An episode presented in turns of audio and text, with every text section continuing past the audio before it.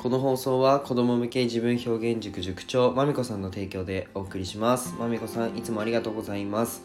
えー、まみこさんのチャンネル URL は概要欄に貼っていますのでぜひ、えー、ポチってみてください、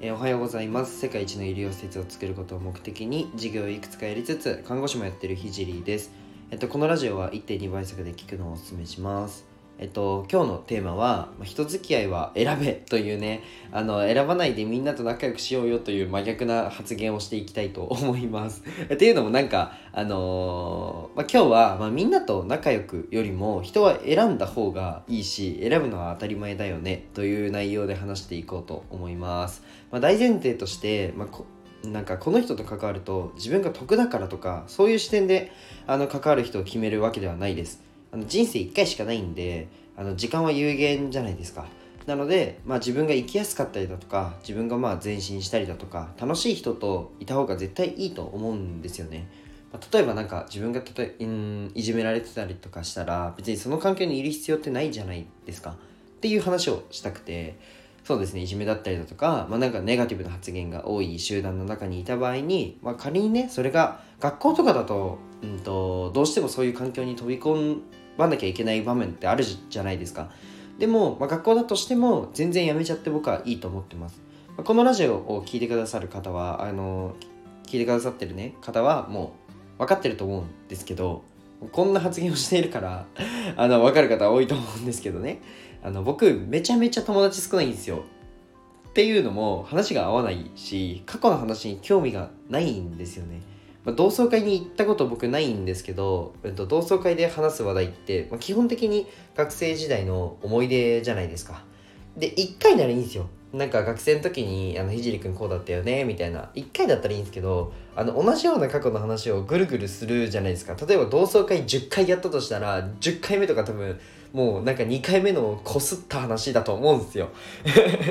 みたいな感じであのぐるぐるするのが僕は耐えきれなくてあの僕の友人は、うんと、今の話と未来の話ができる人しかいません。てか今と未来の話ができる人としか関わらないようにしてます。でこの間名古屋に一緒に行かせていただいた、まあ、マミーさんことマミコさんとえっとあ妻さんともうねずっと未来の話してたんですよ。ずっと未来か今の活動の話をしてました。もうごめんなさい。僕が勝手に友達だって。友達のあのカテゴリーというか友達だと勝手に思っちゃってるっていうのがあの失礼極まりないんですけどごめんなさい。というかあのスタイフで出会った人は過去が知らない分ねあのお互いを知るために過去の話をまあ1回はするもそこからはねもう今か未来の話しかしてないんですよ。って考えるともうどんどん自分にとって新しい人にね出会う方がいいよねっていう風になるんですよ。ちなみに僕はまあ小学生の時から、まあ、かなり浮いててもうずっと違和感があったんですよ。もうめちゃくちゃ違和感がありました。あのなんか人間関係に対して。もうことひじりに関してはもう好きか嫌いかの多分2択であのあ僕があの友人に対してではなくて友人が僕に対しての評価ですね。友達が多くいたとは思うんですけど多分僕のことめちゃめちゃ嫌いな人も多かったと思います。もうひじりのこと好き仲間っていう友達っていう人といやひじりは絶対無理だなっていうもう2択だったと思うんですよね。正直。まあそんなこんなで、まあ、違和感を持ちつつ高校までなんとかやって、うんと、高校に上がったんですけどやっぱりねもうそこでも同級生とはもううまくいかないんですよね。なんかもううん例えば僕サッカー部だったんですけどなんかやらかしたら反省で坊主にしなきゃいけないとかなんか意味わかんないじゃないですか。で坊主にしたら反省するってイコールじゃないじゃないですか。なんかそういうのが頭悪いなとか思ってたんですけどあのー、どういうことだろうみたいな。なので僕は坊主にしたら反省しませんって言ってたんですよ。なんかあの坊主にしたら反省しないのであの髪ありながらの方が僕は反省できますっていう風に言ってたりするとやっぱ嫌われるんですよね。そこで僕はなんかずっと違和感が違和感を持っててでなんかゲームでの出会いが僕はあってって自分がすごいやってるオンラインゲームがあってそこで知り合った人たちとの